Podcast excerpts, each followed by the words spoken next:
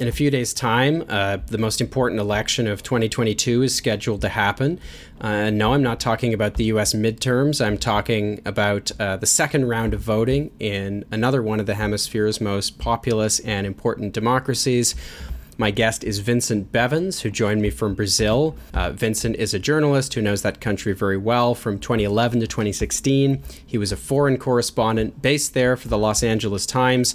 Uh, before that, uh, he worked in London for the Financial Times. And in 2017, he moved to Jakarta and began covering Southeast Asia for the Washington Post. Most recently, and I suspect um, this is where at least uh, some of you will have heard of him from, uh, he's the author of The Jakarta Method Washington's Anti Communist Crusade and the Mass Murder Program That Shaped Our World. Uh, we discussed, among other things, uh, the kind of curious Americanization of Brazilian politics. We discussed the political coalition that Bolsonaro has assembled and the mixture of kind of fanatical uh, hard right ideology and capitalist self interest that it consists of. Uh, we talked about uh, two recent and incredibly strange episodes that have been electorally uh, detrimental to Bolsonaro in the final weeks of the election.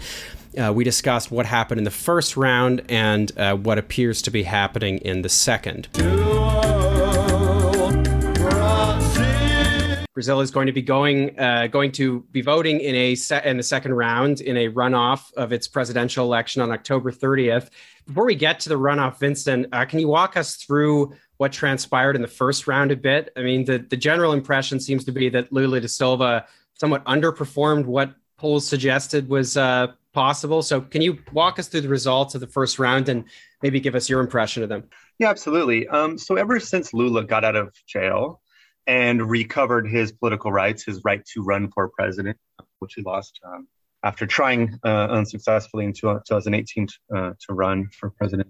Bolsonaro the first time, first time, every poll had indicated that Lula was going to win by a lot, um, that he was going to absolutely trounce Bolsonaro, that Bolsonaro had done so poorly um, uh, governing the country, especially during the pandemic, that Lula was going to simply crush him. Now, only a couple of those, those polls indicated that Lula was going to actually clear the 50% um, hurdle to wrap it up in the first round, but some had done so. Um, so some people were hoping that that was going to happen. I didn't think it was too likely, but but polls indicated that he might. Um, now he got 48.5% of the vote. So that's only a little bit less than the 50% that he would have needed to wrap it up, wrap up in the first round. And if he got that extra 1.5%, that would be a really resounding defeat for Jair Bolsonaro, the president.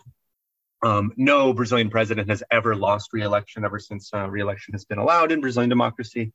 Um, so that was a, a, little bit less than what what the more optimistic um, parts of the left uh, were hoping for. What was more of a surprise was the, the way that Bolsonarismo, uh, as a political movement outside of Bolsonaro himself, uh, did across the country, doing quite well in Congress, especially well in the Senate, um, snatching some key governorships and appearing to um, be positioned to snatch more key governorships. So the polls really underestimated Bolsonarismo support rather than uh, they overestimated Lula's support. Could you maybe, uh, you know, talk a little bit about what Bolsonaroism? Uh, I mean, could you put that in context for us, as as apart from?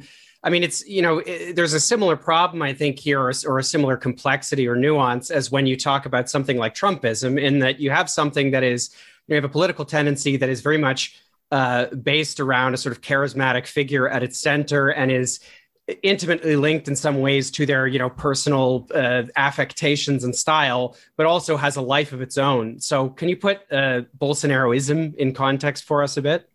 Yeah absolutely. So bolsonarismo i mean I, have I've used this word before and some people especially in north america say i don't like that because people talk about trumpism. That seems fake. I think that bolsonarismo is more real than trumpism. I think that bolsonarismo is something uh, is a weird and contradictory coalition of of uh, forces in Brazilian society that came together as a result of his candidacy in 2018 and could, uh, not necessarily will, but could very well um, continue to exist after Bolsonaro himself leaves the presidency or after his family um, stops being a force in Brazilian politics. Now, uh, the question, of course, that arises what exactly is that um, strange and contradictory coalition of, of real forces in Brazilian, Brazilian society? Uh, it's an extreme right movement, right? So everybody that is a Bolsonarista, I would say, is um, opposed to democracy or is at least willing to cancel democracy for some kind of a higher purpose. Um, Bolsonarismo draws upon the support of the security services and people that um, uh, support the security services, or very importantly, are sort of in the criminal underworld surrounding the, uh, the security services. Uh, evangelical Christians have um, become a very important part of what Bolsonarismo is. At the beginning, there was a kind of a neoliberal, uh, hard free market component to Bolsonarismo. Um, Paulo Guedes, who is from a uh, he's a literal Chicago boy, used to work in Pinochet's administration, uh, became um, finance minister. Um, that support from sort of like upper class business or sort of sort of national bourgeois business interests is not quite as strong as it was in 2018, but they they were an important part of bringing this all together. And then uh, the agricultural heartlands of the country are now um, seeming to be quite Bolsonarista, and and you know the fact that agriculture has done well under um, Bolsonaro's government often has nothing to do with him, but the parts of the agricultural world which want to break laws, um, burn down even more of the Amazon rainforest than is allowed by uh, current legislation, invade indigenous territories. Those people tend to be Bolsonaristas because Bolsonaro says it's good that you do that and you should do more of it. So um, Bolsonarismo, I think, will be in power even if uh, Jair Bolsonaro loses and then walks out of the presidential palace on January 1st.